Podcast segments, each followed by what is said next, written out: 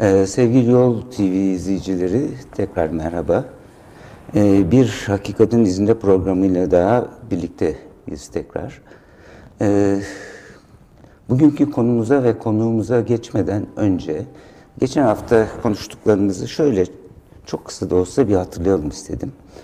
Geçen hafta Kerem Can Koçak'la beraber e, Higgs bozonu ve e, CERN deneyleri çerçevesinde maddeyi inceleme altına aldık. E, atom altı parçacıkları, parçacık fiziği, e, büyük patlama, evrenin bir tarihi var mı gibi konuları e, gündemimize almıştık. Şimdi felsefede maddeden bahsettiğimiz her durumda bilinçten de bahsetmek gerekiyor. Dolayısıyla e, bugünkü konuğum e, Çapa Tıp Fakültesi Nöroloji öğretim üyelerinden her ne kadar e, Hakan bu akademik ünvanları sevmese de ilk ve son kez söylemiş olayım. Profesör Doktor Hakan Gürvit. Hoş geldin Hakan. Merhaba, merhaba Rıza. Teşekkürler davet için. Ee, şimdi Hakan bir sürü işi arasında kırmadı geldi. Ee, bugün aslında e, bilinç, bilincin beyindeki e, korelatları gibi konuları konuşacağız ama önce e, nörobilim nedir? E, bildiğimiz bir tıp branşı olarak nörolojiden farkı nedir? Kimler nörobilimle uğraşır? Sinir bilimi desek, nörobilim mi desek? Hatta bu konularda da senin dil konusunda hassaslıkların var. Ee, Peki. Şey doğru kaçar mı? Sinir bilim lafı beni sinir ediyor e, desem. Ee, sinir bilim demeyelim, nörobilim diyelim. Hani e, aslında e, yıllık yaptığımız kongrelerin adı hala Ulusal Sinir Bilim Kongreleri. E, doktora verdiğimiz e, üniversitemizin ana bilim dalının adı sinir bilim ana bilim dalı ama e, bir türlü şu e, sinir bilim lafıyla çok e, hem hal olamadım. Sinir aslında e, e, bir bir e, bir bir ileti demeti, nerve karşılığı ya da asap karşılığı e, diyelim bunu. Oysa ki nöro öyle bir şey değil, onu karşılamıyor aslında. Yani hücre gövdesi, nöron, e, sinir hücresinin adı nöron. E, dolayısıyla şu nöro ön ekini korusak iyi olur. Çünkü e, olur olmaz her türlü e, kelimenin önüne de takılıyor biliyorsun. Artık bir nöro sanatımız, nöro mimarimiz, nöro ekonomimiz, nöro pazarlamamız da var. E, asabi pazarlama ya da sinir pazarlama demek nereden baksan bir tuhaf olurdu orada. E, yani e, hani Türkçe olmayan Yunanca'dan gelme bir kelimeyi bir e, bir Türkçe kelimeye eklemek de e, biraz problemli gibi görülebilir ama ben yine de nörobilimi tercih ediyorum. E, nörobilim doğrudan bir tıp disiplini demeyelim ama tıbbi disiplinleri de e, içinde toplayan bir bir bir bir bir biyoloji alt alanı e, diye düşünmek en doğrusu herhalde nörobilimi.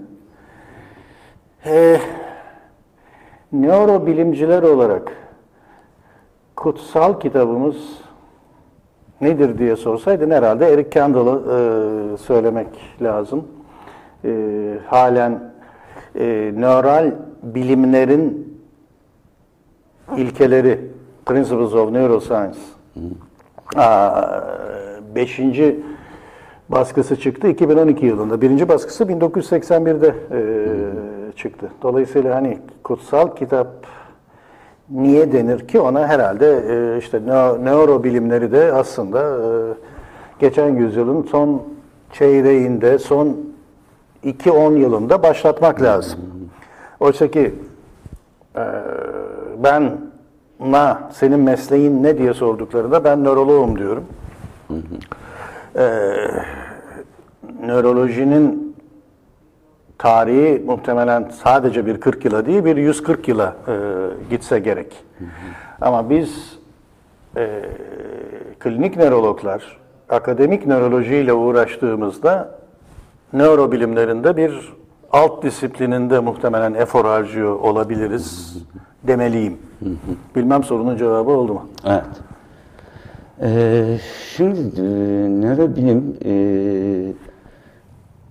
aslında felsefecilerin de zihin felsefesi e, çalışan felsefecilerin de özellikle Kuşkusuz. Ee, ama ileride vaktimiz olursa değineceğim. Ramachandran'ın bir makalesinden hareketle estetik felsefesiyle uğraşanların da ilgi alanına girmiş durumda. Ee, aslında e, bilincin beynin neresinde oluştuğu ile ilgili pek çok tartışma var. E, bunların detayına girmeyeceğim ama yani e, benim gibi felsefeyi de daha çok e, iştigal edenler bu nörobilimin e, agnozi diyorsunuz siz herhalde. Agnozilerle ilgili defektleriyle özel olarak şey yapıyoruz. Yani çünkü bilinçle bilmek arasında e, tam bir örtüşme var mı yok mu? Mesela e, sana ilk sorum şey olsun bu konuda. Hani kö- sizin kör görü dediğiniz ya da kör görü diye çevirdiğiniz bir olgu var. Nedir bu kör görü? E, insan bilinçsizce görebilir mi? Güzel. Em, şöyle e, diyeyim Rıza. Evet yani e, muhtemelen hani bizim alanımızın nörobilimler içindeki e, alt disiplinimizin işte bunu çoğul kullandığımızda e, işte felsefeyi de içeren çok sayıda disiplinin bir araya gelerek yürüttükleri bir e, multidisipliner bir çalışma alanı diye düşünelim nörobilimleri. Nörobilimlerin majör kollarından biri de zihinle uğraşan nörobilimler. Buna da kognitif nörobilimler e, e, deniyor halen. Kognitif nörobilimin bilinci kavrayış biçiminin hala e, problemli olduğunu e, düşünüyorum. Hala premodern olduğunu, hala e, bilincin insan e, beyninin eylemlerinin, algılarının merkezinde tutan bir e, algılayış biçimi olduğunu düşünüyorum. Onun için e, yeni e, bir kognitif nörobilimin e, zorunlu olarak işte psikanalizden ilham alması gerektiğini düşünüyorum ama hani belki bu akşamki e, programdaki süremiz e, bütün bunları tartışmamıza yetmeyecek. Bunu söyledikten sonra e, kör görüş ve bir dizi e, bilinçli olmayan fakat insan eylemini doğrudan ve insan kararlarını doğrudan yönlendiren e, e, klinik nörolojiden gelen e, fenomenler aslında e, bu e, bilincin merkezde olduğu e, anlayışı doğrudan e, e, yatsıyan, onu yalanlayan e, fenomenlerdir ve hani klinik nöroloji çok eski zamanlardan beri e, bununla uğraşır. Kör görüş. Kör görüş nispeten e, daha yeni. İşte e, 1970'lerde bir İngiliz e, nöroloğu, kognitif nöroloğu diyeyim hadi, Weisskranz, e, kortikal kör denilen olgularda ki kortikal körlük nasıl olur? Eğer e, gözlerinde herhangi bir problem olmayan öyle ya gözün A tabakası retina hasarlanırsa o zaman klasik bildiğimiz sıradan körlük e, oluşur. Ya da optik sinir. Evet ya da optik sinir. E, diyelim ki bütün bunlar sağlam fakat bütün bu görme yollarıyla taşınan bilginin e, e, temsil edileceği, haritalanacağı e, beyin kabuğu hasarlı. E, nasıl hasarlanır? En tipik olarak işte burayı besleyen damar tıkanırsa. Yine en sık olarak e, bunlar e, sağlı sollu iki tane damardır. E, bir beyin yarısını besleyen damar tıkanır. O zaman e, beyindeki çapraz organizasyon ilkesi dolayısıyla e, sol taraf e, arka posterior serebral arter denilen damar tıkanmışsa o zaman e, sol taraftaki görme e, korteksi kabuğu, beyin kabuğu hasarlanacağından sağ e, yarı alan körlüğü olur. Kişi sadece e, her iki gözünün sol e, yarısını görür. Daha nadir olan ikisinin birden tıkanması. E o zaman e, bu e, görme yollarıyla taşınan bilginin analiz edileceği, e, haritalanacağı beyin kabuğu da ortadan kalkacağından kişi pratik olarak kör olur. E, normal olarak da e, eksper olmayan bir kişi sıradan bir körden yani retina tipi ya da optik sinir tipi bir körden bu körü ayıramaz. Çok özel yöntemlerle ayrılabilir. Örneğin ışık refleksi denilen şey. e, gözlere ışık tuttuğunda pupilla denilen e, alan ister istemez o ışığa bir reaksiyon olarak daralacaktır. Oysa ki optik sinir tipi bir körde ya da retina tipi bir körde bu e, ışık algısı olmadığından e, ışık refleksi de kayıptır deriz. Oysa ki e, kortikal körde ışık refleksi sağlam kalır. Ama bu insanlar bir şekilde görüyorlar. Ha işte tam da oraya e, bu uzun giriş taksiminden sonra oraya e, gelecektim. Neyi görüyorlar? Weisskrans'ın bulduğu e, ve yani bu buluş son derece hoş bir nörobilim alt araştırma alanına e, doğru evrilir ondan sonra. Kör görüş denilen, blind sight denilen şey. E, fark eder ki Weisskrantz bu kortikal körlere a, gözleri önünde sallanan bir e, nesne e, hani gösterildiğinde desem şey olacak tırnak içinde diyeyim tabii e, bir şey gösterilmiyor bu insanlar körler. Bu e, sallanan nesneye e, şans ötesi bir şekilde elleriyle ulaşırlar.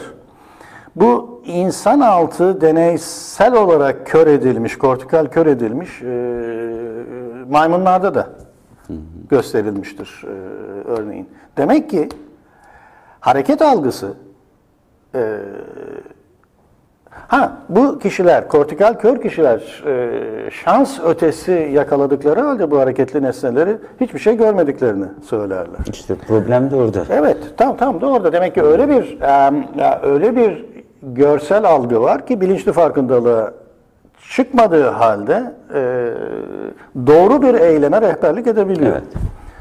E, gerçekten de bunun e, nöroanatomik açıklaması da daha sonra bulunur. E, bu hasarlanan e, görme e, korteksini ya da beyin kabuğunu e, e, ulaşmak zorunda olmayan bir takım lifler aracılığıyla hareket algısının e, işlendiği ortaya çıkar.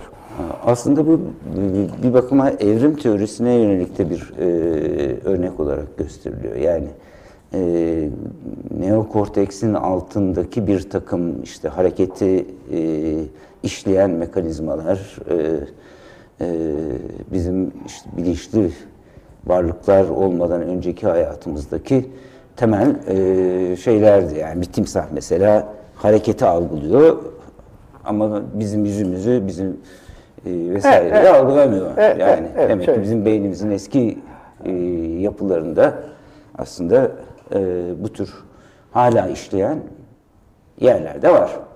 E, e, tabii bu e, hani e, doğru e, evrimsel olarak adaptif var kalma stratejiler açısından da e, çok çok makul bir şey tabii ki.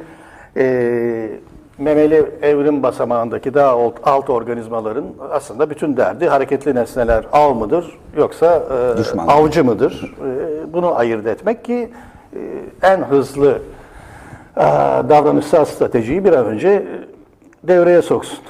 Gerçekten de buna ait görsel nöronların e, evrimsel tarihi çok daha eskidir. İşte e, e, görsel sistemde bunlara magnonöronlar denir. Oysa ki primatlarla birlikte yepyeni, örneğin kedilerde çok az olan yepyeni bir görsel nöron tipi ortaya çıkar. Parvo nöronlar denir buna. İşte bu parvo nöronlar e, statik bir hareketsiz, statik bir görsel sahnedeki e, tek tek ayrıntıları e,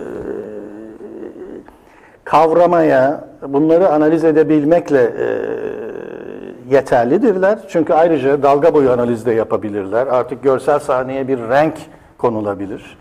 Tabii renk algısı e, yani olağanüstü bir e, avantaj sağlar tabii ki.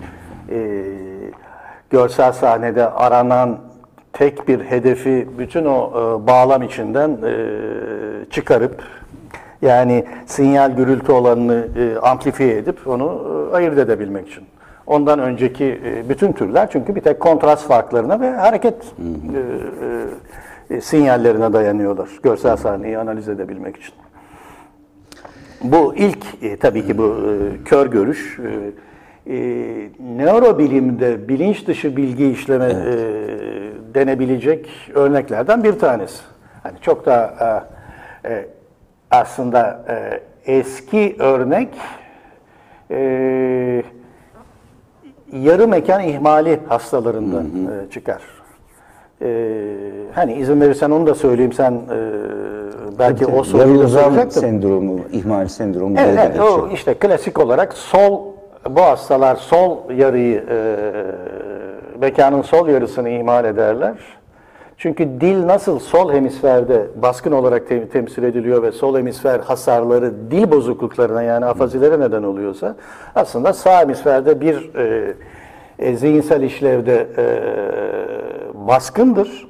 O da e, mekana dikkatin yönlendirilmesi. O zaman da sağ hemisfer hasarları karşı taraf, mekanın karşı tarafına ilişkin bir ihmal e, getirirler. Yani karşı mekanın karşı tarafından e, zuhur eden uyaranlar bilinçli farkındalığa çıkmaz.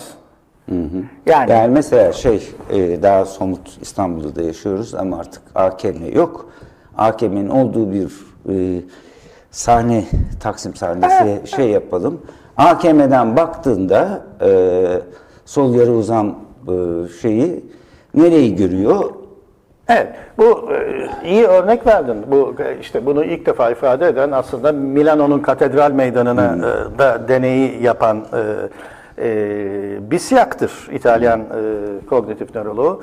İşte e, sol mekan ihmalli hastalar hastanelerinde der ki onlara hasta yataklarında e, tahayyül edin ki şimdi Milano katedral meydanındasınız. Katedralin basamaklarında oturuyorsunuz. Bir tarif edin meydanı. Bir e, meydanı karşıya geçtiniz, e, katedrale doğru bakıyorsunuz, tarif edin meydanı. Ben onu Evet. Taksim Meydanı'na e, çevirip öyle anlatırdım öğrencilere gerçekten. İşte Ben de senden dinlediğim için Ha, zaten. evet, şey, tahmin ettim. Marmara'nın önündesiniz. Evet, E, tarif edin Taksim Meydanı'nı. O zaman Sular İdaresi gider, AKM kalır. Ama Peki, şimdi, ikisinin şimdi bir arasındaki- de AKM yok ve yerde orada cami varken ne hale gelecek onu bilmiyorum. Ee, ikisinin arasında çelişki olduğunu fark etmez mi bu vakalar? Ee, işte Yani işin, o- orada da bir bilinç problemi geliyor. Yani bu işin e, enteresan tarafı da o. Ee, yani bu bu son derece çarpıcı. Yani bir 30 saniye önce Marmara karşısında durduğunu tahayyül edip e, AKM tarafını bütün e, zenginliğiyle e, ifade edip sular idaresi tarafını ihmal eden hastaya hadi şimdi 30 saniye sonra topu topu. Şimdi Gezi Parkı tarafındasınız. Tekrar anlatın bakayım aynı meydanı deyince biraz önce ihmal edilmiş olan sular idaresi anlatılır. AKM e, İhmal edilir. ihmal edilir. Ve bu son derece çarpıcı e, kontrast bu hastaları şaşırtmaz e, hiç. E, enteresan bir şey. Bunun üzerine yapılmış bir deney.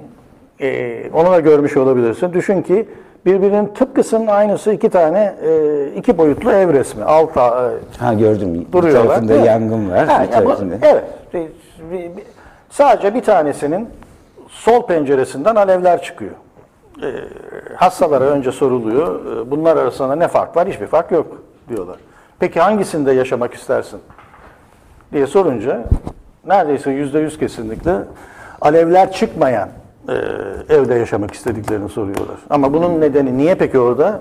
Bunun nedeni yok. İşte bu bir kez daha bilinçli farkındalığa çıkmayan o sol yarı mekanın aslında e, bilinç bunu psikanalitik nöro, e, bilinç dışıyla nörobilimsel bilinç dışının örtüşmediği e, uyarısıyla tekrar söyleyeyim.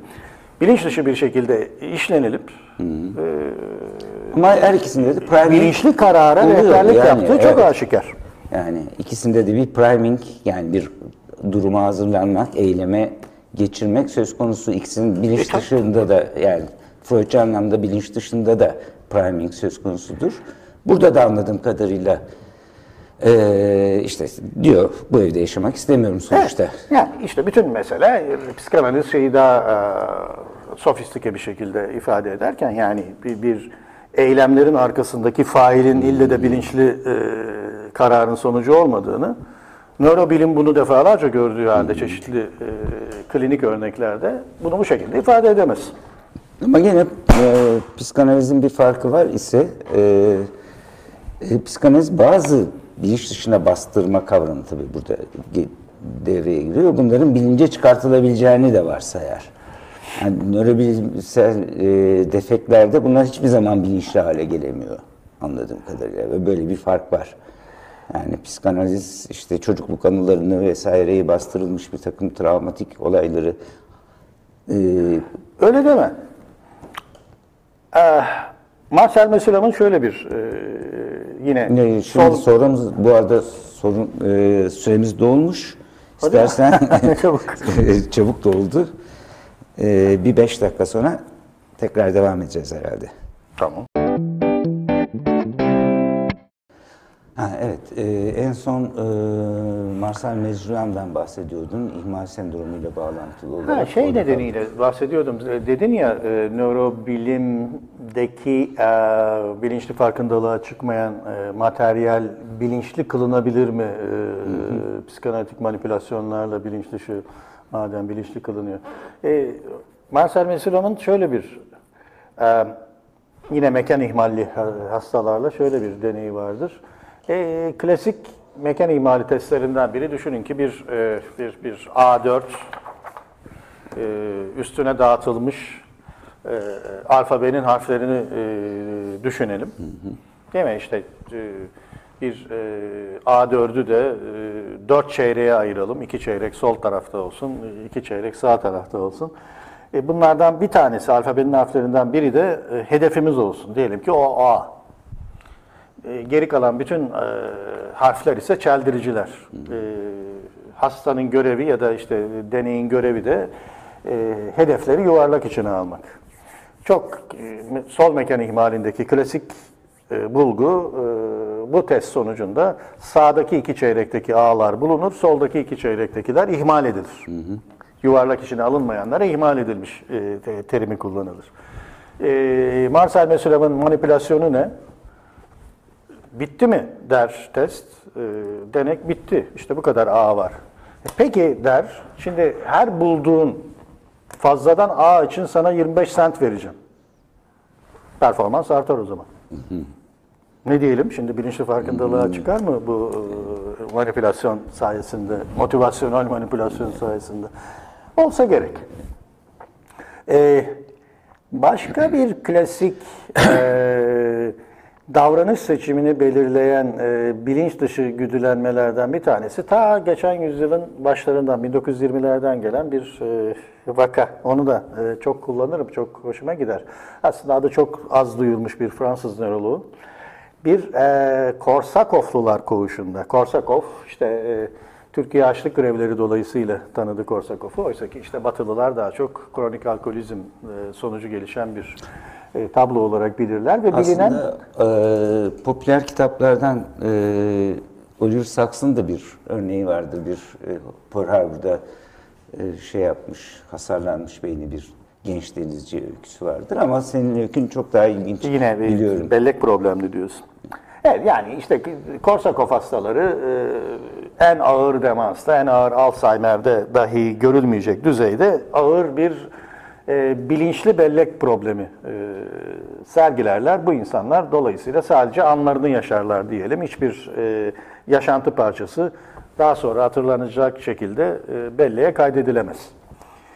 Bu Korsakov koğuşunda da işte Fransızların zarafetini biliriz. E, ille de sabah vizitlerinde e, bonjour madame, bonjour monsieur, bonjour e, monsieur le doktor denecektir. E, ve el sıkışılacaktır tabii ki. E, nitekim bu e, ritüel gider fakat söz konusu hasta kendisine bir aydır gelen e, doktorunu her sabah yeniden tanışır, yeniden elini e, sıkar.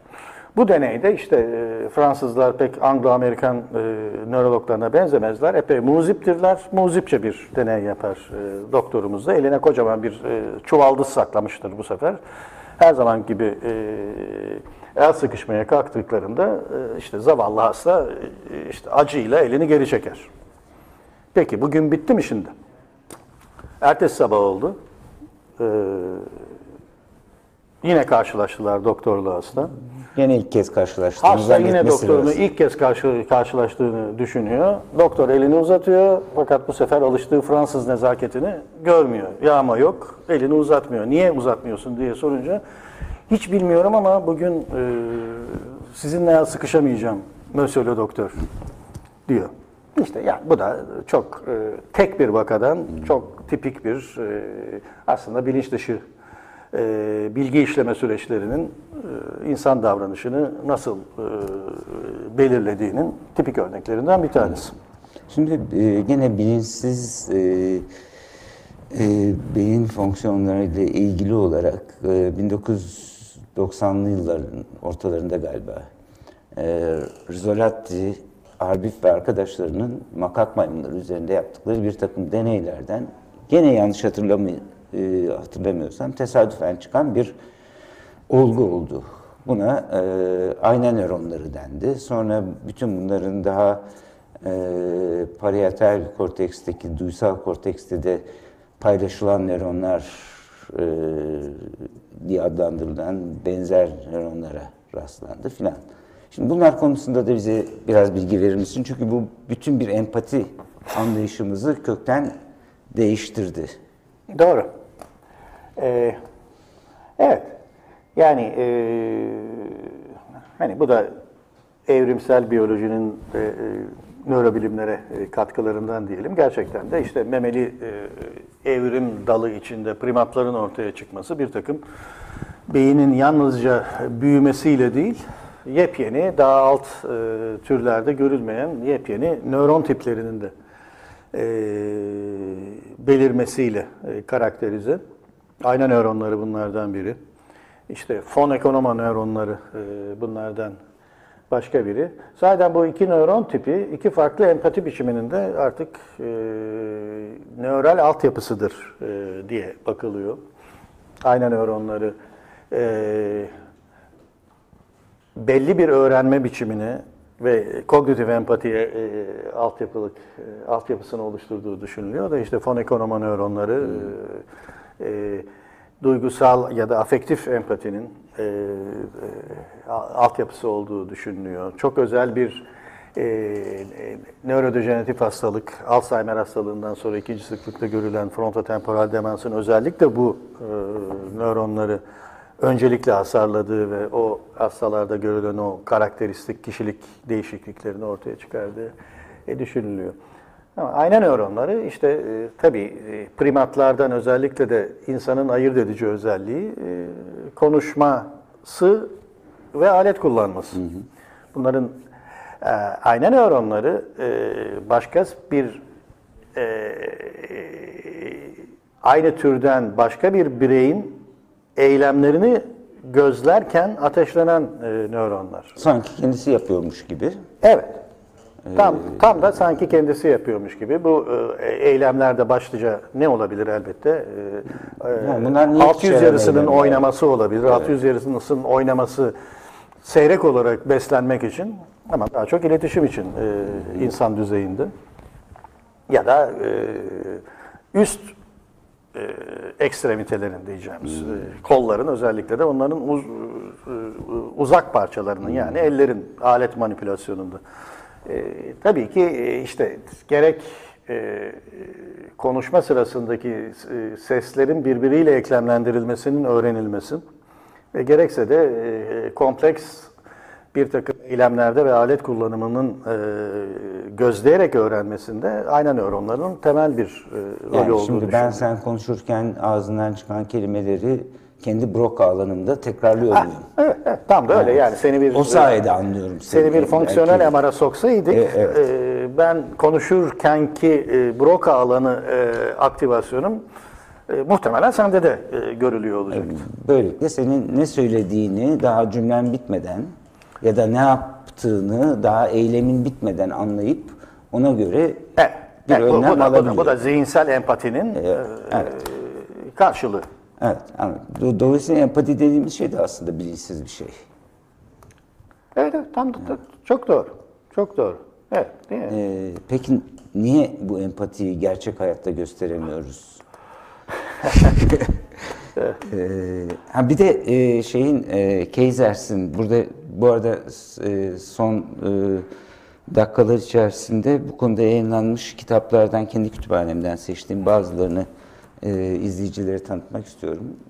Programımızın formatı içinde bu da var. E, burada işte Keysers'in kitabında antisosyal kişiliklerin e, bu paylaşılan nöronlardan e, ya da aynı nöronlarından yoksun kişiler olduğunu, dolayısıyla da acıma duygularının e, olmamasının nedeninin işte böyle çocukluklarında yaşadıkları travmalardan falan değil, bayağı bir nöral defekten kaynaklandığını, seri katillerin vesairenin e, şeyine yönelik yeni bir açıklama tarzı geldi. Evet yani hiç Çok ol- uç? Hiç olmaması durumu da muhtemelen mümkündür Rıza. Ama bundan çok yani genetik öyle bir defekti var ki e, ayna nöronları e, işte bu e, kök hücrelerinden türememiş, olmamış. Herhalde vardır böylesi. E, ama muhtemelen çok nadirdir. Muhtemelen daha e, sık olan şekli bu empati yoksulluğu olduğunu işte sen e, işte sosyopatlardan e, söz ettin. E, psikiyatri işte bunları e, B kümesi ya da C kümesi bir küme içinde e, sınıflar söyler. Narsistik bozukluk, histriyonik bozukluk, e, e, antisosyal e, kişilik. Evet bunların e, ortak özellikleri herhalde e, empati yoklukları. Bunların bir bölümünde kognitif empati iyi de e, afektif empati yok buna karşılık. E, ki onun için başkasının acı çektiğini e, kavrayamıyor. Burada o nöronların olmamasından çok o nöronların e, erişkin işlevselliğine ulaşmaması gibi bir e, bir bir e, genetik defekten değil de bir gelişimsel defekten e, söz edeceğiz muhtemelen. Daha açıkçası aile içinde eğitimden ya da okul içindeki eğitimden Tam da öyle, vesaire. tam da öyle. Çünkü e, e, bir Fransız filozofu Catherine Malabou'nun dediği e, gibi e, insan beyni genetik olarak belirlenmemek üzere belirlenmiş bir e, beyin. Son derece e, immatür bir şekilde e, doğuyor E, ve matürasyonu için e, çevreyle belki de bir 20 yıla kadar uzanacak bir etkileşim e, ihtiyacında. Dolayısıyla bu etkileşim suboptimal, anormal, tırnak içine alalım hadi anormal e, olur ise ister istemez e, gelişim de yolundan sapacak. E, bu işte söz konusu kişilik bozuklukları durumunda da e, sosyal becerileri içselleştirememekle son, sonuçlanacak. Yani bu tabii ki e, bir e, bir pedagoji içinde mesaj, e, bir e, e, bu tür e, hani toplumsallığa e, e, tehdit oluşturan e, e, insan bireylerinden nasıl korunuruz için bir koruyucu hak bir, bir koruyucu hak sağlığı problemi olarak e, dahi ortaya çıkıyor. Bir takım sosyal önlemler alınırsa demek ki e, engellenebilecek olan. Yine ayna nöronları ile ilgili tam e, ne kadar e, doğrudur bilmiyorum. Kimi e, çalışmalarda e, otistik sendrom içinde de e, kişilerin e, o kendi benliklerinden mi diyelim artık çıkamayıp karşısındakiyle e, bir anlam iletişimine geçememiş, e, geçemiyor olmalarını da ayna nöronlarıyla ilişkilendirmeye çalışan çalışmalar var. Yani e, yani e, buna ne dersin? Çünkü bu şundan dolayı önemli. Psikanalizin günahlarından da biri e, yıllarca otistik çocukları şefkatsiz anne, soğuk anne gibi e, bir takım şeylerle tanımladılar. Hatta hatırlıyorum antipsikiyatri hareketi bir takım otistik çocukların anneleri e, bir yürüyüş bile yaptılar. Yani Fransa'da e, biz bu kadar töhmet altına almayın gibi. E, bu konuda ne dersin? Eh, muhtemelen ya o ya o gibi bir akla kara değil e, seçim yapmamız gereken durum.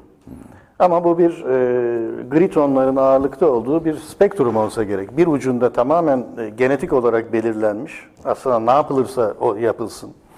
En mükemmel annelik, en mükemmel sosyal ortama da sunulsun. O e, doku doğuştan hasarlı ya da eksik olduğu için e, sosyal yetenekleri gelişmeyecek bir takım bireyler var. Bir diğer uçta da işte e, şey psikanalizin işte varsaydığı tarzda bir e, normal dışına sapmış bir e, aile içi e, dinamik sonrasında gelişemeyen e, sosyal yetenekler var. E, e, otizm Klasik otizm evet ağır bir bir bir so- sosyalleşme hastalığı çocukların. Bunların içinde bir takım nöral altyapı hasarları da e, gösterilmiş durumda. Evet, ayna nöronları ve bunlardan biri işte bir e, beyincikte, cerebellumda e, bir takım e, doku hasarları e, diğeri. Ama bunun nedeni budur. E, işte buradaki nöron yok, onun için bu oluyor. E, fa- fazla indirgemecilik. Evet, indirgemeci. e, bundan öğrenilecek bir şey de yok e, aslına bakarsın. E, o spektrum boyunca e, düşünmek muhtemelen yokluğa rağmen bir şey konulacaksa, tıp üzerine bir şey koyacaksa aslında e, o şekilde düşünmek gerekir. Aksi halde bir nihilizme gidecektir e, terapötik yaklaşımda. Şimdi e, sanırım 5 dakikamız var. E, o 5 dakikanın bir dakikasını bu kitapları tanıtmaya ayırmak istiyorum ama 4 dakika içinde bize felsefeli şu e, bilincin e, yaşantımızdaki yerini e, e, çok da önemli olmadığını söyleyen, daha doğrusu bilinci bir epifenomen olarak gören, yani davranışlarımız üzerinde etkili bir şey değil de sanki biz bilinçli olarak bütün bu hayatımıza karar veriyormuşuz gibi evrimin bir noktasında çıkmış. E, ama e, eylemlerimiz üzerinde gerçekte etkisi olmayan e, bir olgu olarak tanımlayan filozoflar da çıkmaya başladı. Ee, bu konuda ne dersin? O kadar umutsuz muyuz? Yani e, bu herhalde e, şu materyalist e, tasfiyecilik denilen ya da indirgemecilik denilen e, şeyin uç noktaları işte e, nörofelsefeyi başlatan Churchland'ler bunlar e, örnek gösterilebilir. E, hayır ben tam tersi düşünüyorum elbette. Yani e, çok açık. E, insan bu gezegende topu topu modern insan 30 bin yıldır yaşıyor. İşte gezegenin sonunu getirecek bir e, bir potansiyele sahip. Yani bu e, herhalde bunu zihinsel yetenekleriyle, bilinciyle yapıyor. E, bilinciyle e, fizik çalışıyor. E, atom bombası yapıyor. E, işte bir termonükleer savaş. İşte, ya da, e, elbette ki termonükleer savaş bile gereksinmeksizin işte antroposenden söz ediliyor artık. Global ısınmanın insan eliyle olduğundan söz ediliyor. Bu buna epifenomen diyemeyiz muhtemelen. E, yeterince e, yalnızca kendi tarihini değil, bütün canlıların e, tarihini etkileyecek bir zihne e, sahip olduğumuz aşikar. Evet. O zaman ben kitapları e, tanıtmaya çalışayım. Hangi kameraya göstereyim? E, bu Oliver Sacks'ın e, Karısını Şapka Sanan Adam e, adlı e, denemelerinden oluşan kitabı. e, son derece popüler bir dille yazılmış. E, nörobilme giriş açısından anlamlı olabilecek bir e, ilk e, kılavuz kitap olabilir. E, ha, evet. E, Adam Zeman'ın bilinç kullanım kılavuzu. E, sanırsam Metis yayınlarından çıktı. Bu da e, olabildiğince anlaşılır bir dille beyin, zihin e, ve bilinç ilişkilerini bize anlatan bir çalışma. E, beyin ve felsefe ilişkisini e, ilk kez Antonio Damasio benim bildiğim kadarıyla gündeme getirdi. İşte Türkçe'ye kazandırılan Descartes'in yanılgısı adlı bir çalışması var. Ben çok keyifli okudum. Yani en çok keyifli okuduğum kitaplardan biri bu. Bir başkası beyin ve iç dünya. Bu da e, yine nörobilimle psikanalizin kavramlarını buluş kavramlarının buluştuğu bir kitap. Ee, görece kolay anlaşılabilir bir çalışma. Ee, Rizaletti'den bahsettik, ayna nöronlarından bahsettik. Beyindeki Aynalar adlı bir kitabı var fakat bunu anlayabilmek için ciddi bir nöroloji e, altyapısı gerekiyor. Buna karşılık e, Rizzolatti ile beraber çalışan Christian Keysers'in Empatik Beyin adlı kitabı biraz önce e, Hakan'la konuştuğumuz konuları çok daha popüler ve anlaşılır bir dille anlatıyor.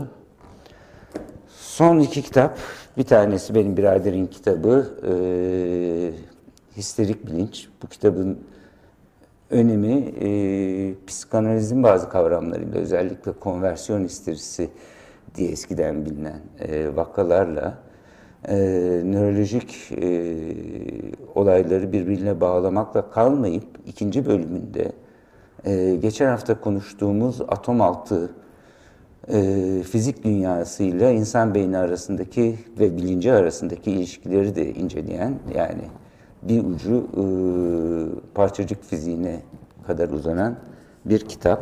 Ve son olarak sevgili hocamız e, Marcel Mezulam'ın e, ikinci bölümde ilk andığımız e, ve Hakan'ın editörlüğünde basılan Davranışsal ve Kognitif Nörolojinin İlkeleri adlı kitabı var.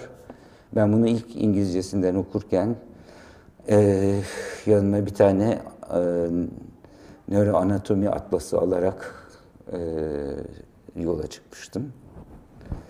Evet, tanıtacağım kitaplar kısaca bunlar. Ee, senin en son eklemek istediğim şey. Aslında şu Perşembe meşhur e, sohbetlerinden de bahsetmek isterdim. Benim de zamanında katıldığım. E, şimdi genç kuşaklar arasında bu bir efsane olmuş. Ya siz o e, çapadaki e, küçük odalarda ilk başlattığınız tartışmalardan bir aslında ileri nörolojik bilimler doktora programına kadar geldiniz. E, çok keyifli günlerdi. E, işte bizim gibi de daha felsefe, sosyal bilimler disiplinden gelen insanları ilk nörobilimle tanıştığı sohbetlerdi bunlar. Anladığım kadarıyla da bir yanıyla sürüyor. E, evet, evet sürüyor. Meşhur Perşembeler galiba e, 20. yılımızı e, O kadar oldu mu? 19'da mıyız, 20'de miyiz? İşte e, birlikte başladığımız sevgili e, dostum e, Profesör Ertan Yur- Yurdakoç'la birlikte hep her sene başında ya o kaçıncı yıla geldik, ne zaman 20 olacağız diye e, düşünürüz. Herhalde milenyum olmadan başladıydık diye düşünüyorum. Dolayısıyla bu 2019'u 20. yıl e, diye düşünülebilir. Evet, Perşembeleri 5'te İstanbul Tıp Fakültesi Nöroloji e, kliniğinde e, ders yılı boyunca yazları ara verecek şekilde e, sürer. E, formel tarafı evet e, bir kısım doktora öğrencilerimizin e, zorunlu dersi fakat dinleyicilerin büyük bir bölümü e, alanın meraklılarıdır. E, formel bir yanı yok. Dinleyicilerden de meraklıları e, bekleriz perşembeleri tabii. Peki. Programımız burada sona erdi. Sevgili Hakan'a geldiği için çok teşekkürler ediyorum. Ben davet için çok Ee, teşekkürler. Bir sonraki programda görüşmek üzere diyorum.